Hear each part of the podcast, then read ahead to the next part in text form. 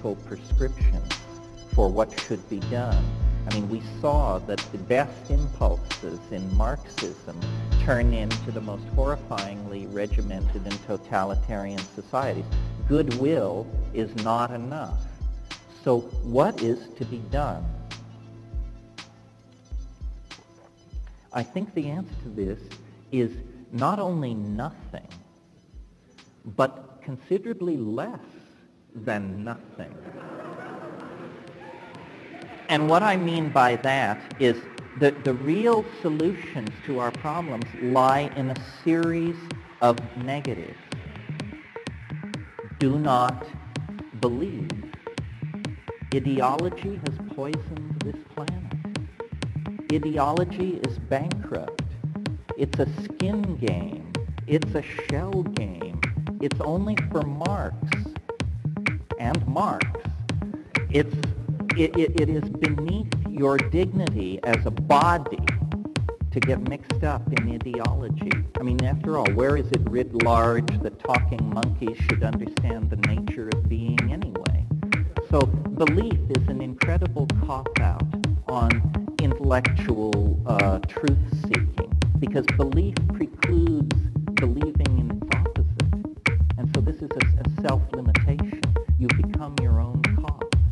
and the ideologies of the 20th century are so shoddy and hobbled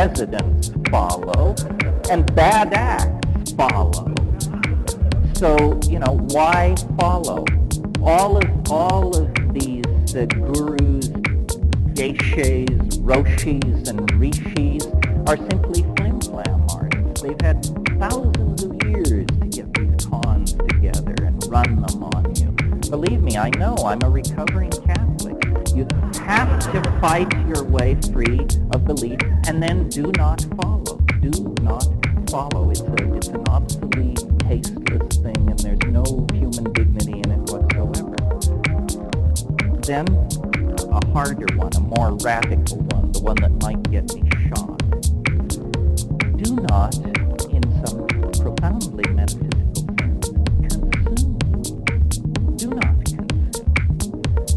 For obvious reasons, and then not so obvious reasons. The obvious reasons are that the fetish for objects made of matter is wrecking the planet. If everybody on Earth had what the people in the front row here have, there wouldn't be enough metal, glass, plastic, and petroleum on the planet to provide that kind of lifestyle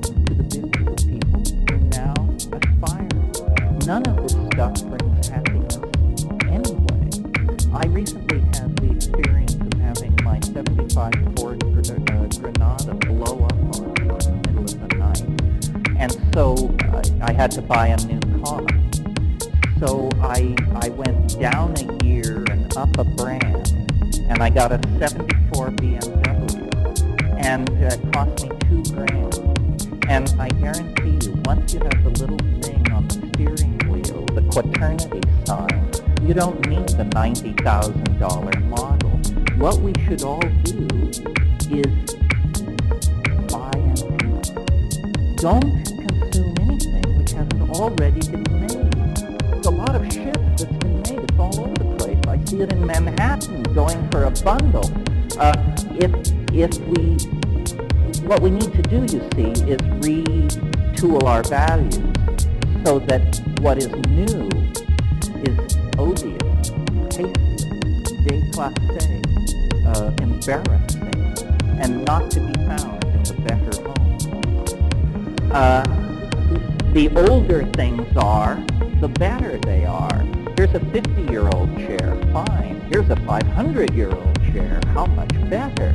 Uh, we need to cease to consume, and I'm somewhat uh, facetious in suggesting that we all become aficionados of uh, Chippendale furniture and that sort of thing. That isn't the plan either. But the endless fetishism for consumer objects is wrecking the. And then finally, well no, not finally, um, but another negative, and this is a slightly more difficult to follow, requires a little cogitation, and, and it's insidious. We shouldn't watch. We shouldn't watch. Watching is some kind of uh, voyeuristic, sadomasochistic peculiarity that we are permitting ourselves because we think there are too many of us to do. But I don't think this is true. I think watching is an incredibly disempowering thing. Uh, millions of people live half awake larval lives watching six and a half hours of TV a day. And as long as they stay in their homes, uh, you know, shopping by phone, fax, everybody is happy. But they participate They're the marks, and they consume. They consume the media, the entertainment, the clothes, styles, the brands they are the morons who are keeping this system running. And I assume that largely the people here tonight are not. We're the people who grind out all this stuff. I mean, I feel I do this. I write books. I produce ideas. They are grist for the marketplace. Harper and don't care what I'm saying. What they care about is how the books are selling product number 3245A sub F. How is it doing in the marketplace? Do not watch, because when you're watching, you're not at the center. Largely what I'm talking about here is reclaiming. Reclaiming. This is what's been taken from us. This is why the new music and dance culture is so important. this is why drug culture is so important. This is why the celebration of sexual minorities is so important. This is all about coming to grips with who you really are and how you really feel, and then experiencing it. You know, you are not owned. It is not he or she or them or it that you belong to. Uh, and we have been told that we have to fit in, we have to make sense. This is not true. We are creating a world that celebrates diversity, that celebrates the uniqueness of every person. The complexification of our species is a process directly dependent on the complexity that we each bring to the process. The diversity that is spreading through society is a concomitant to the boundary dissolution. And I really believe that, uh, that science's inability to make sense of human beings in the world as part of nature, to make sense of art, love, hate, aspiration, fear. The failure to make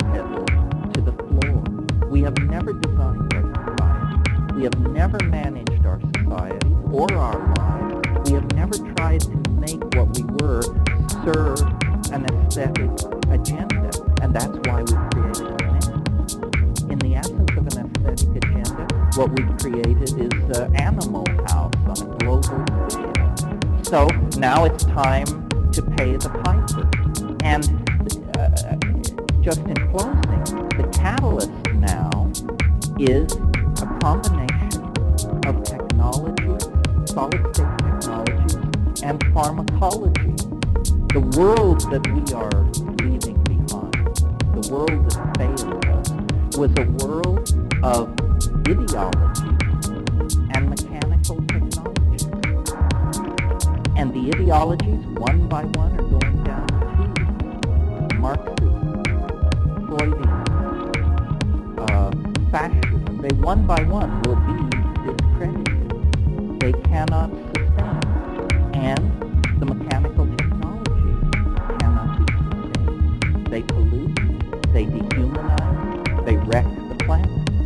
What is coming into place is a world where drugs replace humanity.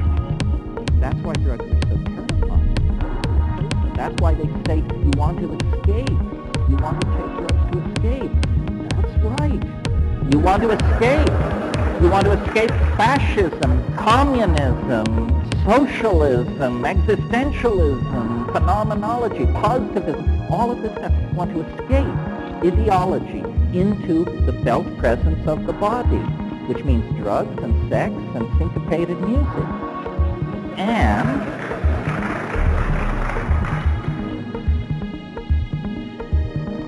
And parallel to this development and happening in different sectors of society is the hardwiring of our imagination. The building of databases that we can access instantaneously that make the human past co-present with the now.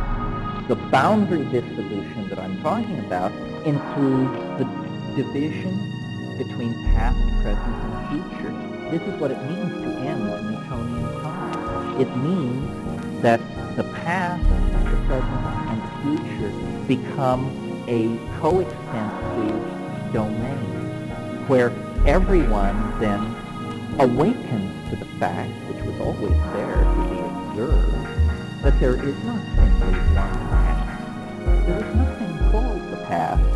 I have a past. You have a past. It's not the same past. Consequently, the futures we are going to are different. We create our own reality as a species and as an individual. And so what we're passing through here in the now, in this lecture, in the 20th century, is a, a, a moment Melville would say. A gam where two sailing ships, two whaling ships meet at sea. That's what we have here, a a moment of dialogue. And then we will each go back to our own um, private Idaho.